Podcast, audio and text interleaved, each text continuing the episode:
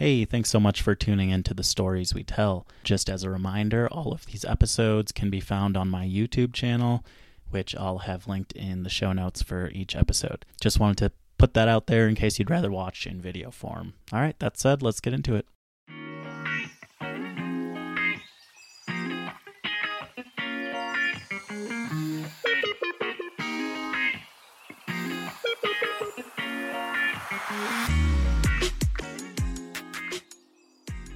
Medicinal mushroom extracts and tinctures are all the rage right now. If you listened to the last episode with Alex Dorr of Mushroom Revival, you got an inside scoop into this world. My guest today is Hernan Castro of Desert Alchemist, and he has a really unique approach to creating these extracts in which he forages wild medicinal mushrooms in the Arizona area and creates tinctures that combine compatible properties into one super extract. For instance, his Brain Boost tincture combines lion's mane, mesima, honey mushroom, snow fungus, rosemary, cauliflower mushroom, and a whole lot more. Um, so, you know, rather than most extract producers, which tend to stick to one mushroom in each extract, um, Hernan really uh, gives you the most bang for your buck. Hernan has a really interesting story of how he got into this extract producing world. Um, and it involves his father going through some really challenging health difficulties um, and Hernan learning basically how to create uh, tinctures to help him with that. And uh, it's a really actually an inspiring story. So I hope you'll um, stick around and listen to Hernan talk about that. We also talk about Hernan's background in chemistry and how that relates to his tincture producing and how that relates to his extract producing as well as Hernan's hopes for the future of what he wants to get into next. So um, please stick around. And real quick, just want to get some housekeeping notes in. If you enjoy the podcast, I really would appreciate it if you would subscribe and rate or review on whichever platform you're listening to. This really helps with um, smaller podcasts such as myself getting off the ground, improving our search results, and things like that. Um, and then uh, just wanted to throw a quick shout out to everybody who came to the launch party last Saturday. Um, it was a lot of fun. We did some mushroom trivia. Uh, I had all my merch out, which um, I sold one of them, and then uh, and then also, uh, congrats to Christian Angelos. If you're listening, he was the one who won the t shirt giveaway on Instagram. Um, I do have episode four in the works, so stay tuned for that. Um, that has been recorded, and I really enjoyed that conversation. I won't spoil who it is or what it's about, but um, definitely want everybody to check that one out. It's one of my favorites that I've done. I'm going to be out of town for a little while on a family trip in Michigan. After I get back, I'm really going to ramp up my mushroom production. So if you're interested in purchasing um, any kind of mushroom, uh, i am growing all, all sorts of stuff. And um, I'm also going to be making my own extracts. Um, so that'll be a, a long term project. My fun fact of the day I learned a new term yesterday MOOP. It stands for matter out of place, which basically just means trash. um, so it's used as a verb also, which means to pick up trash. For instance, I was volunteering with the Green Team at Underground Music Showcase over the weekend, and my supervisor asked me to do a MOOP of the porta potty area. And um, you know, having porta potty in the head and hearing moop, uh, my mind went in a different direction. But I asked her to clarify, and she told me this uh, little insider term. Um, so that's that's your that's your fun fact. Go use that around your house when you're cleaning up trash, doing a moop.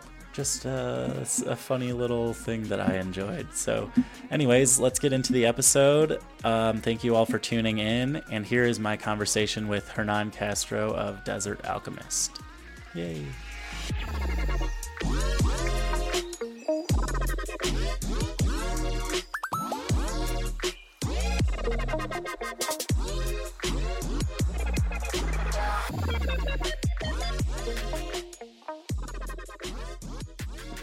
Now, joining me Hernan Castro. He is a mushroom forager and extract maker based in Arizona, um, which I found interesting when I learned. I'm like, Arizona, there's mushrooms mm-hmm. in Arizona. There's mushrooms everywhere, but like I, I was picturing desert. But um, I listened to one of your other podcasts talking about um, it's up in the mountains where it gets more more moisture.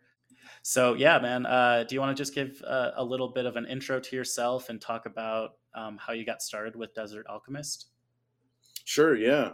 So uh, I started growing mushrooms back in 2012. My brother helped me learn how to grow. He he kind of like forced me sort of to to learn how to grow this you know mushrooms.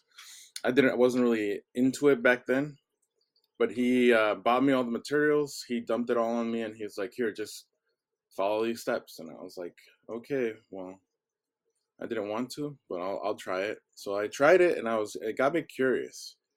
I tried it many times. I kept failing. I kept sending him pictures, and he would say, "Oh yeah, that's bacteria, that's mold, blah blah blah." Eventually, I got the mycelium, and he was like, "Yeah, that's mycelium." And I was like, okay, well, now what? And he was like, well, now you gotta, now you gotta make your substrate and build a fruiting chamber. I was like, okay. So got really into it. And then he kind of, he kind of learned and stayed at the beginner level. And I went like all the way in and I started growing all kinds of different stuff. A couple years later, my father had suffered three strokes. You know, he suffered a big stroke and then he you know he lost some movement he had some memory and speech problems not too long after maybe like a month he suffered a second stroke and then it was followed by a third one so that now we were really concerned because um, he was he was half paralyzed on his side of his body his right side uh, couldn't use his hand anymore. Uh, could, couldn't speak or remember people's names or names of places and things like that. Um, so it got me really worried. We took him to the ho- to the hospital and they did an MRI, and they basically showed me all the slices of his brain, you know, piece by piece. And the doctor was showing me the parts that had lost blood, and he said that basically those parts of the brain were were gone you know. They lost blood the the tissue has died and it's gone forever. So and he showed me these other little white sections of the brain And he was like these two white sections are the new strokes. They're eventually going to turn black and um, he'll lose this tissue as well. And i said well what can we do? Can we help you know like is there something that can help him regenerate this tissue? Um is he going to be able to like move again? Like how what's going to happen? So the doctor basically said no you know once the brain's damaged there's no coming back. You know the brain can't regenerate it doesn't heal. So this is permanent damage. He might recover a little bit on his own. He might learn to um, use different parts of the brain to take over these parts, but mostly he's gonna be like this for, for the rest of his life. And uh, I didn't like that answer because they gave me a definite no, like it can't heal. And I was like, wow, there's gotta be there's like there's gotta be a way to heal the brain. I don't I don't believe there's just no way at all. It just doesn't heal. So I started doing a lot of research uh, looking into all sorts of procedures. Um, stem cell therapy was one of them, um, but it was expensive, it was invasive, and it wasn't a guaranteed success. You know, success rate's pretty bad. It was like 50 50 chances. And, you know, it was like $10,000 and uh, didn't want to take that, you know, those odds. So I started looking into a lot of other other procedures and all these other theories. Um, but I kept finding studies on lion's mane. So lion's mane was popping up in a lot of studies from NIH, uh, NCBI, and these were studies that were done in uh, certain universities and um, certain scientific industries, but mostly from Asia. So I kept finding these studies where they were using lion's mane to regrow nerve tissue, to regrow neurons. There was a study where they used it and injected some of these uh, terpenes or diterpenoids from lion's mane into the spinal fluid of children that had spinal damage and it regenerated them. So, reading all this stuff, I was like, this uh, mushroom sounds like it's working on multiple organisms, including humans. I think we're gonna have to go with this one, you know. And so I showed my dad all these studies. He read them all, and he got really excited. And so I told my dad, I said, I don't know where this mushroom comes from. I think it only grows in China and Japan. So, um, if you're interested, I can see if I can find a culture online, and hopefully I can grow it. I've never grown anything like this, but if I can't find it, you know, I'll I'll buy it. I'll import it, however I can. We'll get it to you if you really want to try this. And he was very excited, and he says, "I'm willing to try whatever." So I found some cultures online from a previous um, website that used to sell magic mushroom. They only sold uh, magic mushroom spores. They happened to have a lion's mane strain. So I ordered it.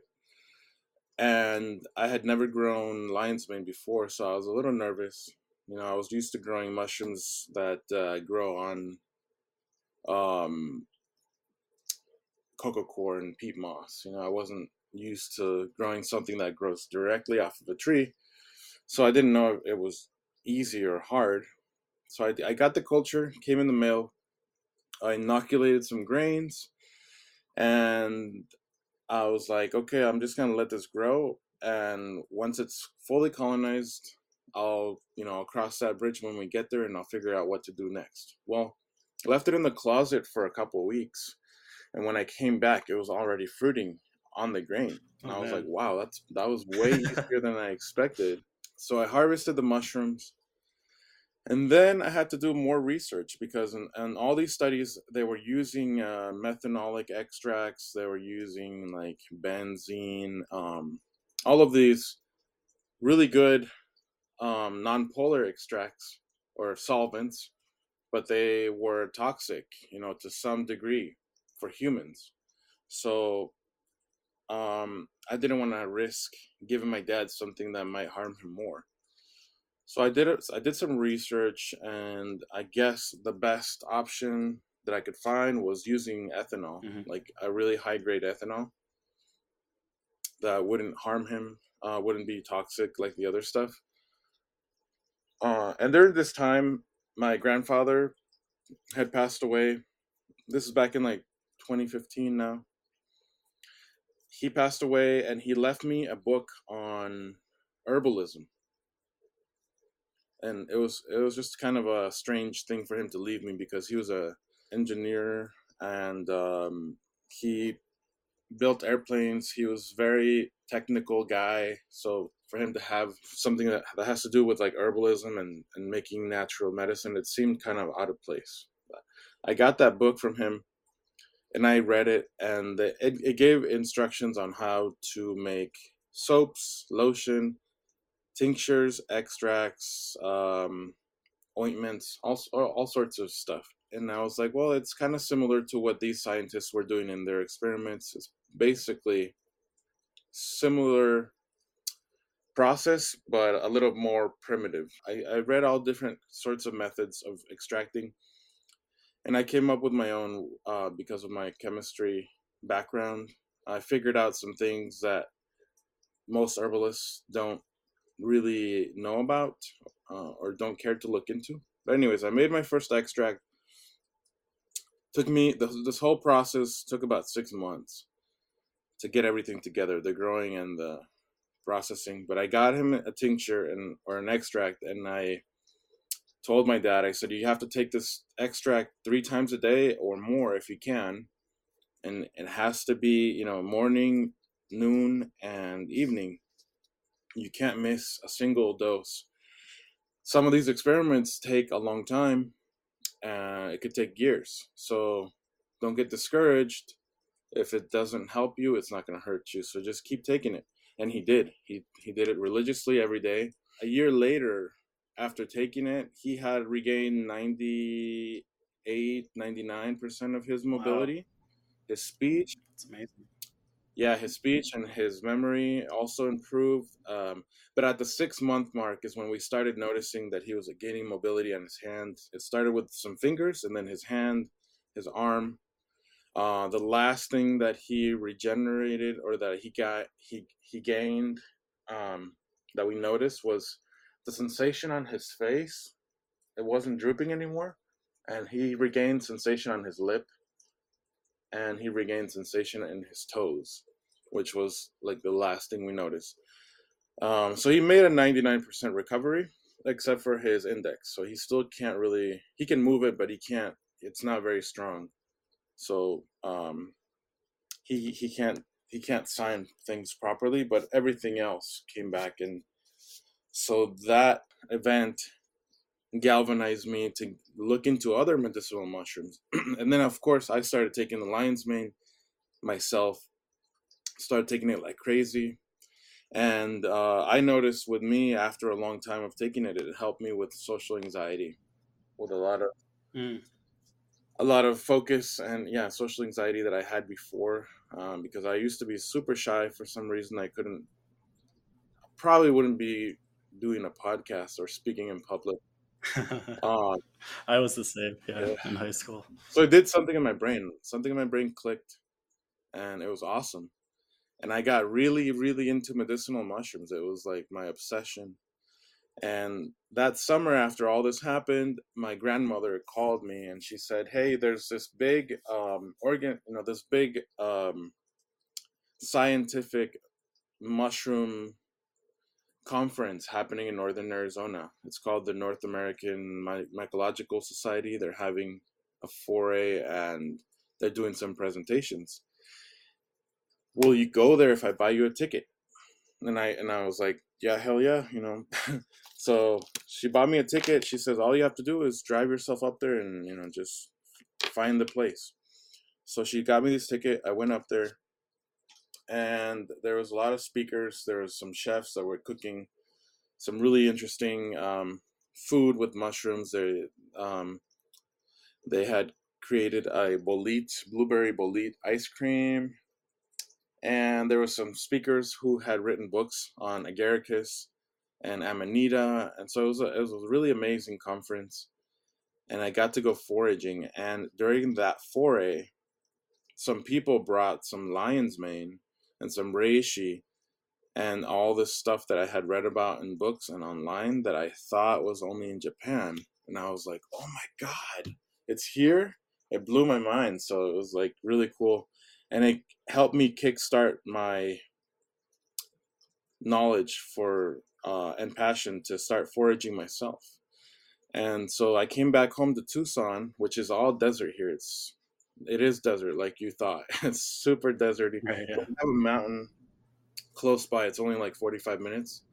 And you on the way up to the mountain, um, there's all sorts of different habitats. So you start with like desert, highland desert, grassland, riparian, oakland, juniper, um, ponderosa, mixed conifer, and aspen and old growth at the very top. So you have all these different habitats where it creates um, a special niche for each type of organism that you can find from here all the way to Canada. And so um, this mountain has the largest diversity of fungi in the country. And I didn't know that.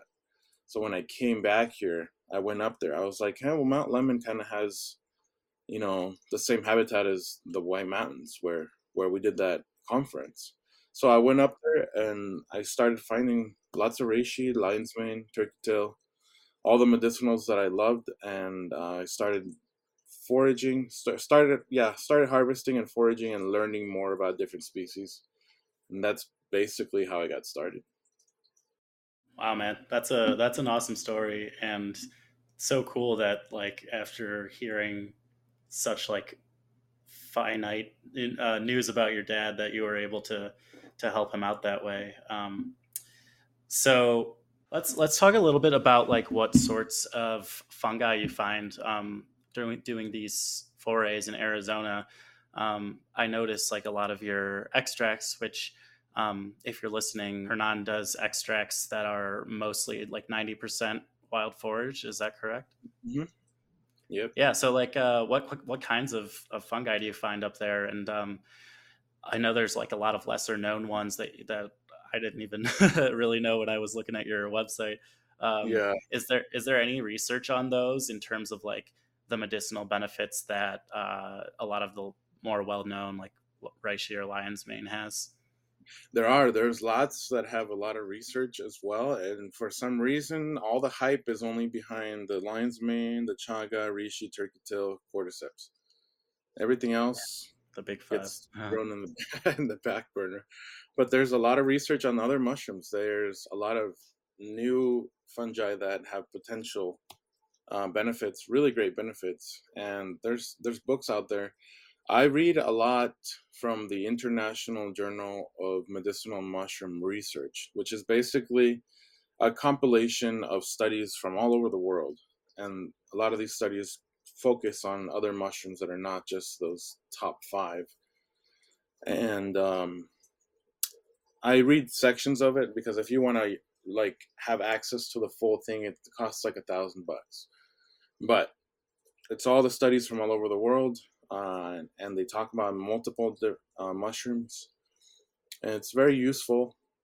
And um, sometimes, you know, when I see a mushroom, I can just tell that it has something unique about it. And I go look it up, and sure enough, there's research behind it. But the Fungal Pharmacy is another book that I reference sometimes that one includes all kinds of mushrooms, even toxic ones, medicinal uses. But the way the information is presented is kind of like not very organized, and they just kind of throw all these studies at you, and they don't really focus on like the main property of the mushroom. They just kind of throw all of it at you, so you have to sort through it and and uh, choose what what what you think is the, the most uh, important quality. But yeah, we we have all kinds of different fungi here. Like we have different. So like in my reishi extract, I just put down that it's Ganoderma lucidum. I'm changing that now because in reality, I use four different species of Ganoderma or five in that extract. So when people are buying my reishi, they're getting five different uh, types of reishi they're getting the lucidum, which I grow. Then they're getting Ganoderma tsuga. They're getting Ganoderma polychromum, Ganoderma sessile, and Ganoderma falix. And sometimes I throw Ganoderma applanatum in there. So they're getting a, a mix of different species uh, that have their own unique terpenes. They're they're not always the same. Um, but yeah, we have all those mushrooms here. Basically, have everything except for maitake, shiitake, and chaga. So down here, everything else grows within uh, these sky islands, which are basically the mountain ranges here in southern Arizona that have those unique habitats. We can basically find almost every species of uh, fungi that you can find anywhere else. They're very unique. Yeah, yeah. I mean, just looking at your website, there's like a, a shocking variety and a lot of like really unique ones. Um, do do you ever start to cultivate any of the mushrooms that you find in the wild, or are you more just like going out and foraging most of your ingredients? Hmm. No, we do because um, I like to. Well, I have a extensive library of spores, so I take a lot of spore prints from wild ones. So I have um, probably 200 different species in spore print. You go, girl. You go, girl. We also um, clone a lot of the species that grow here. So we have wild lion's mane from different mountain ranges here. We have wild oysters. Um, the reishis, we have them, even though some of these take a year to fruit, we still have the cultures. So I try to cultivate and uh, retain some of those genetics of, of things that we find out here in Arizona. And I do sell some of those online. So you can, if you go on my website, I don't know if we have it on at desertalchemist.com, but I know they there's some on Etsy. But I think if you look in my yeah in my culture library, you might find some that are local. It'll say um, Mount Lemmon. Yeah, so they're there. And we have a lot more. I just don't have I haven't had the time to upload like all the cultures that I have. Right. Yeah. That's super cool, man. Um, do you, so I, I'm looking at your extract page and the one that's popping out to me, well, it's the bestseller. So I guess not that interesting of me to ask, but the, the brain boost, uh, memory and nerve support. Um, could you just talk a little bit about that one and like uh, the some of the other ingredients besides lion's mane because that's the the one that I think of. But then you've also got honey mushrooms, snow fungus, mesima, a bunch of other cauliflower mushroom. Um, yeah. So like, how how did you come up with that formula? Researching what is the best for the brain and what fungi were being studied when it comes to uh, supporting neurological and nerve system issues. And so I, I started, I came up with, at the beginning, it was just lion's mane, the cauliflower, the honey mushroom, and I think the snow fungus. Those were the first four that I started with. Uh, because they were used in, in different methods. So, like the cauliflower mushroom was used for stroke prevention and supporting neurological disorders. So that I basically based off of what I thought would be better for my dad. So I, I put that in there, put the lion's mane, uh, and I actually use lion's mane, coral tooth, and bear's head in that. I just got lazy, I guess, didn't add those to the list, but they're in there. Um, the honey mushroom is also a fungus that contains tryptophan and serotonin it's a really, really good uh, neurological tonic. So it's it was used in the past to prevent tremors, and so I thought it would make a great addition just to enhance the properties of the lion's mane. And um, and then the the snow fungus is also another one that is really good for the brain. So I came I I, I picked my favorites out of all the ones that were researched, and I put them together and then I added uh, ginkgo biloba, bacopa, gotu kola, rosemary, cat's claw, and the Chinese club moss, which contains huperzine and was, you know, thought to be like the next Alzheimer's potential cure. So I threw all that together made the brain boost. It's one of my favorite extracts. Yeah, yeah. Um, the the reason I'm interested in it is I have had for the past like five years chronic nerve pain in my feet. I haven't been to a doctor recently because it's been getting a little bit better, but they thought it was um, small fiber peripheral neuropathy. Um, so I was like looking at alternative ways to treat that, and lion's mane came up.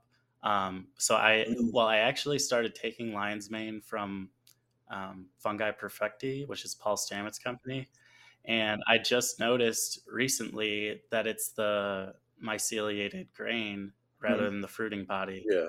Um, so, so if, for those of you listening who don't know what I'm talking about, uh, a lot of companies will kind of take shortcuts and yeah. uh, make their extracts from the mycelium and the grain so it's like a lot of just filler material material that doesn't really have a lot of potency.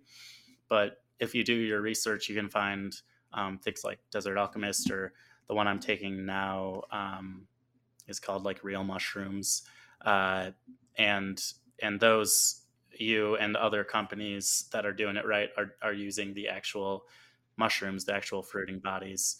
Um, do you have any like additional thoughts beyond what I said about that? Yeah, well, I love Paul Stamets. I don't want to hate on him. I know, me too. uh, but but the extracts, um, I I don't know. I think what happened. I think it's. I think he sold out or sold the company. I'm not sure, but that's what I've heard is that he sold the company. So the people that are making the extracts are just, you know, they're making, they're selling it all over the country. So they have a problem with supply and so what they do is you know they grow you know they take a big bag of grains they inoculate it with uh, mycelium and once it's colonized they may or may not let it fruit. Um, but either way they take that whole bag and they grind all those grains up and make your extract with that. The grains are just filler basically. And if you do some research the online, you know, Paul Stamets, I don't know why he says this because there's research to contradict it, but he states that the mycelium can has more medicinal metabolites than the fruiting body, which is not true. Uh, there's only uh, one or two methods of cultivating the mycelium in a way that will make it produce close enough of a level of metabolites that compares to a fruiting body, but it doesn't include all the metabolites, and it's not the same um, as a fruiting body. The fruiting body produces a great number of metabolites, um, and so the the the only way to cultivate the the mycelium to get it to do that is through a special um, fermentation um, process, and I have it written down here. I did a lot of research on this because it was it's very important to me. Um, I don't remember it off the top of my head, but it's um I I can we can talk about it another time. But it's a special way to um, cultivate the mycelium that gets it to produce more metabolites, and um, it still doesn't compare to a fruiting body. So the fruiting body produces more compounds than the mycelium. So that right right off the bat there, you're already getting less. Just with the grains and the mycelium, you're getting a significant amount less of the compounds that you want. And um, the wild species produce more metabolites than um, lab grown mushrooms because lab grown mushrooms are grown in perfectly or almost perfectly sterile conditions where they don't have natural light, which causes them to produce a different array of compounds. But also, um, you know, it doesn't. They don't have the pressure from external stimuli to make them produce metabolites. So in the wild, like uh, a mushroom is uh, dealing with weather issues. It's dealing with viruses, fungi, bacteria, uh, it's dealing with other organisms that are always attacking the mushroom. And so it has to make antifungals, make antivirals, antibacterials to fight off all these organisms and stay alive. And so they just produce, you know, uh, you know, they're like a powerhouse of medicinal compounds. So wild forage is number one, uh, lab grown is number two, and then the third option would be mycelium. But I I don't even I wouldn't even bother with that myself. Yeah, I agree. Um, I I just didn't really feel much of anything when I was taking that, and you know I only took it for a month because then I discovered this this uh, research about mycelium. I didn't even see it on the packaging initially. they kind of make it really small, probably on purpose. Um, yeah, but yeah. So a lot of companies, go ahead. Oh, sorry. No, a lot of companies do that. They they um, because it has mycelium, they can legally say it's lion's mane or reishi. Mm-hmm. So it's kind of misleading, and a lot of people fall for that, unfortunately. Yeah. But yes. to elaborate on, on the on the extracts and also on mushroom products, another problem uh, arises when it comes to using the mushroom. So a lot of companies they take a fruiting body and they grind it up and sell it as a powder. And that ideally would seem like a great idea, but because most of the compounds that are inside mushrooms are found inside the cell walls. The cell walls are primarily made out of chitin. I'm sure you know this, but yeah, the chitin is like uh, the mushroom version of cellulose or fiber. and we can't digest it. So if you're taking all these mushroom pills, you're gonna they're gonna go right through you most of mostly. You might absorb some of the compounds that that were exposed when it was ground, but you also need to consider that yeah we have to break down this chitin wall to get access to the medicine. So just taking ground up mushrooms is also not a good idea. You have to get it in an extract form, whether it's a powder or liquid extract. That's that's what I recommend to people. Yeah. So why is it that um, when you take uh, psilocybin mushrooms, you can just eat them or, or, grind them into a powder and put it in tea? You don't really need to go through all the extraction process to get like the active compounds. Do you know why that's different than medicinal mushrooms? Yeah, because the psilocin, the psilocybin are so small, they can come in and out of the cell membrane. Oh. And I don't necessarily think they're found inside the cells um, because when you squeeze the mushroom, you can see it all over. So I think um, it's found just in the tissue or, you know, around the tissue. Uh, it's very tiny. I always had questions about that too. I was like, how come when you eat those, it hits you pretty fast. I, I think that's why. But you know, like stuff in reishi, uh, the, these fungal sugars, these polysaccharides are huge. You know, they're they're not something that could easily come in and out of the the cell walls or or the um, the blood brain barrier. Yeah. So speaking of your extract process, I know that you have a background in chemistry.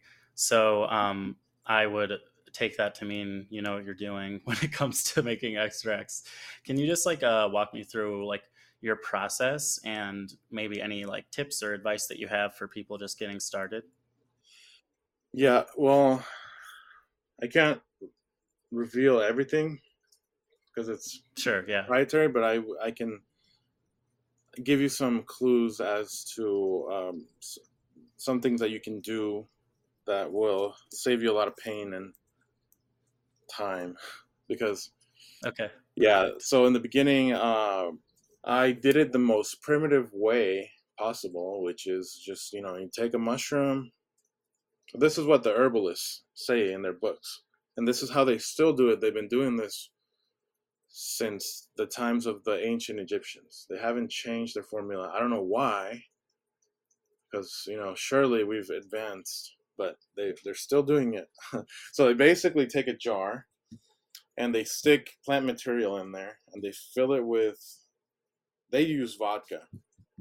Um, I started using the highest form of Everclear because I wanted to get as close to methanol or uh, any kind of non-polar compound as possible. So the closest thing I could find is uh, ethanol which would be Everclear like 190 proof, which is super strong.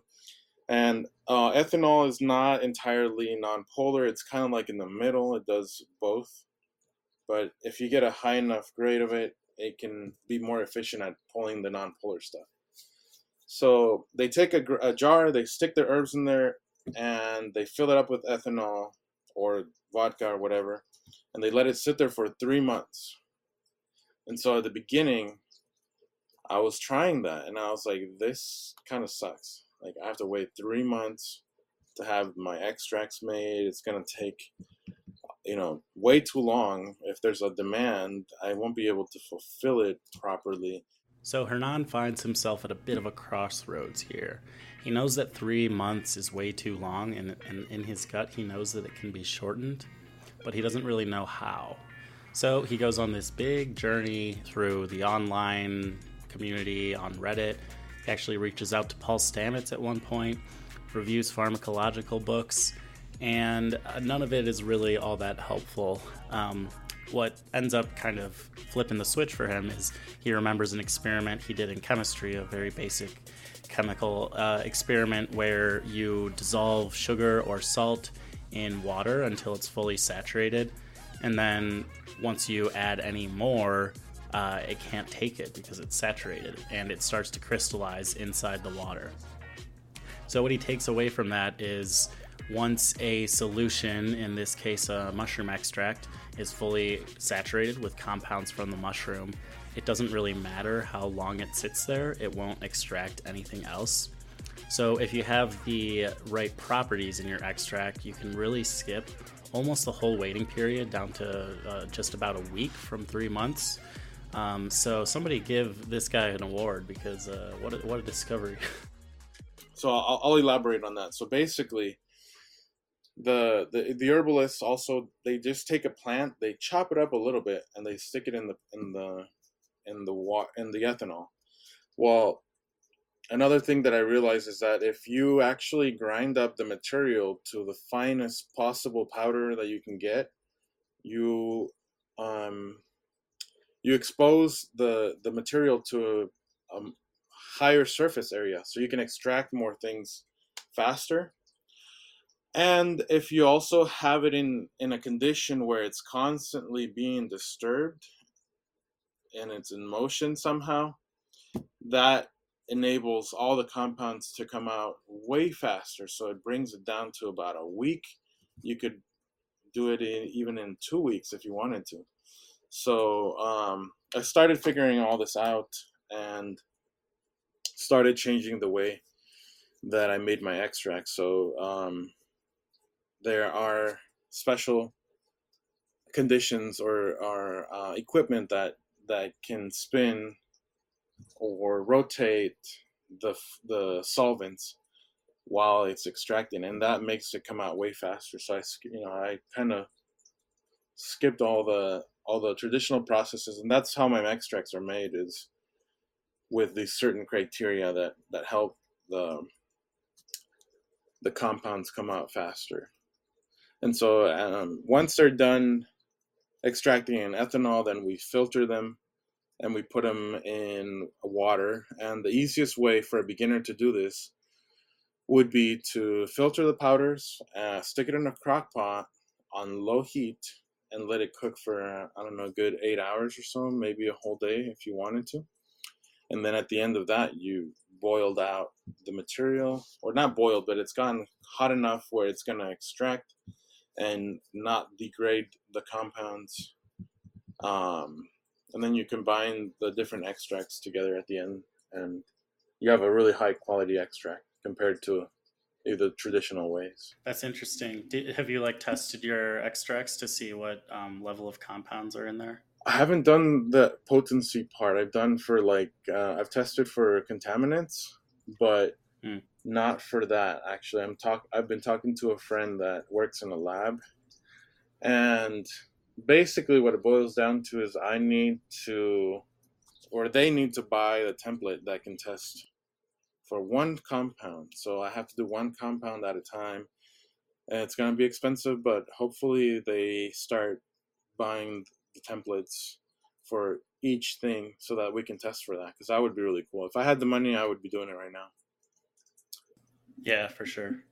Um, um, cool. That is, yeah, that's a really interesting process. Uh, you seem a lot different than a lot of the uh, extract producers out there. Just like all the mushrooms that you combine, and then your your chemistry background. So another thing that I noticed when I was looking up other people's extracts, for some reason, they all just focus on one ingredient. They mm-hmm. do, you know, just uh, let's say if it's something for sleep, they just do valerian or they do lavender uh, or this and that. And nobody at the time, you know, when I first got started, it, I did, couldn't really find many companies that were doing what I do, where I mix. It just made more sense for me to mix all the things that help with sleep into one container rather than doing just one thing separately.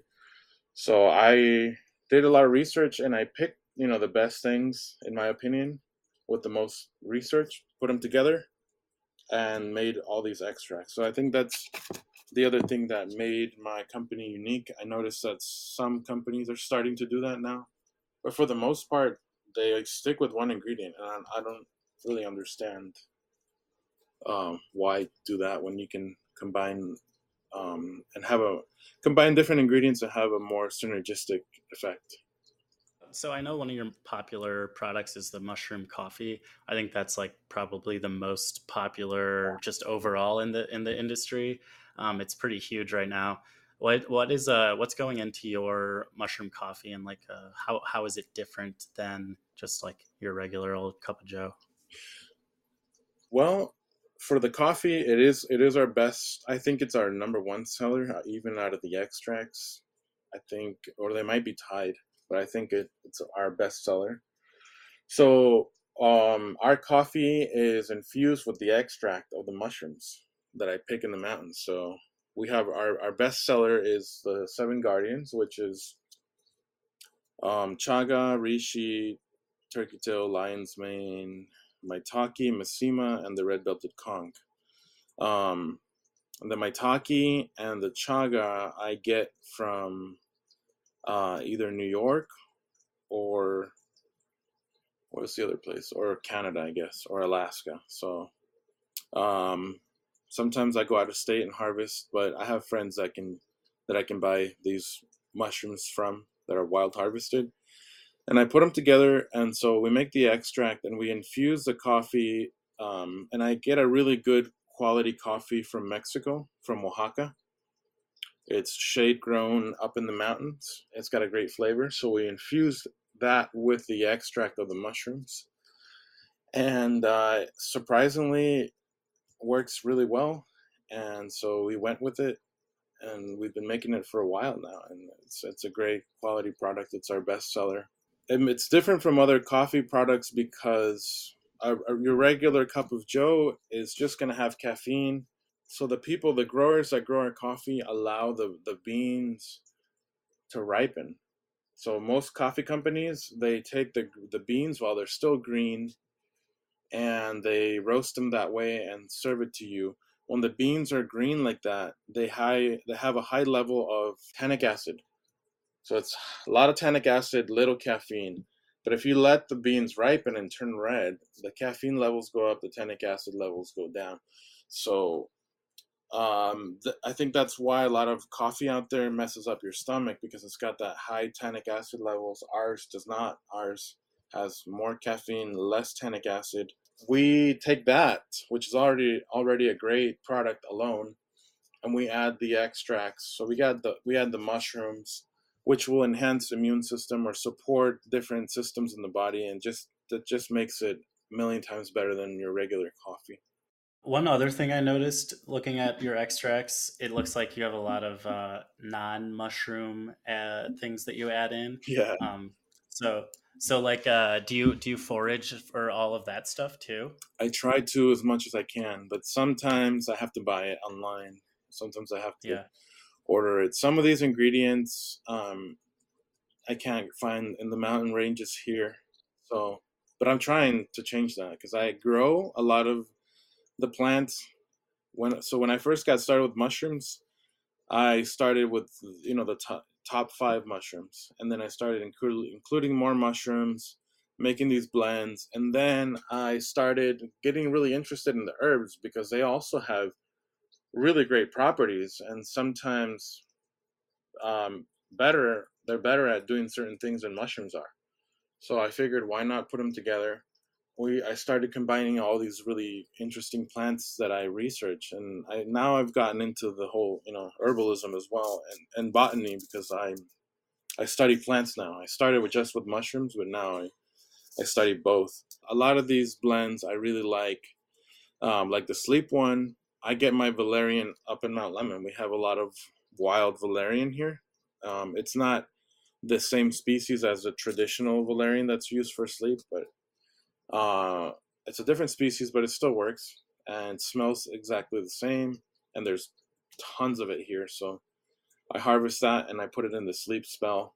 Right. Yeah, that makes sense. Moving on from your tinctures and extracts, I also uh, am interested in hearing about your leading forays. It looks like um, sometimes three times a week in Mount Lemmon. Uh, so, what what got you started with that, and like, what's your favorite part of doing that? And maybe like some of the things that you like to uh, teach people when when you go on these forays. Well what got me started was i was doing it as a hobby at first because i was finding you know mushrooms that i was using in my extracts. And um, when I would set up at the farmers market, I would um, I would bring a couple fruiting bodies, you know, that I found in the mountains, and I'd set them up on display. And so people would always ask me all these questions about mushrooms, where I was getting them. I would, you know, I would just tell them, you know, I get them in the mountain. I go find them myself in the mountains. Um, they grow around here, you know, surprisingly, you know, lion's mane right in our back door and blah blah blah. People are getting really, really interested in in that, and they were offering to pay me. They were saying, "Hey, well, I'll pay you two hundred dollars or whatever." And they were just making outrageous um, offers um, to come with me. They're like, "Can you please take me? I want to see this. You know, I want to. I want to find. I want to learn about these mushrooms." So uh, eventually, enough people st- kept bugging me about it that I just said, "Okay, I'll I'll bring you guys." So I started um, organizing forays officially. I think in 2018 um, and it was a it was a great time. I had a lot of fun. People loved it. They were seeing, they were interested in anything. You know, kind of like how I was in the beginning when I I saw any kind of mushroom. I didn't care what what it was. I was fascinated by finding even a dried up mushroom, like uh, old, you know, dead dried up mushroom. It was like fascinating to for me to find something so I noticed that there was a lot of enthusiasm from people that came with me. They were happy to see anything. So I took them and I showed them the whole, you know, a lot of the diversity uh, up on the mountain. And it, it started getting momentum. So eventually I had to start teaching people uh, about, you know, ethical harvesting, you know, harvesting etiquette because some some people are starting to go crazy and we're taking too much.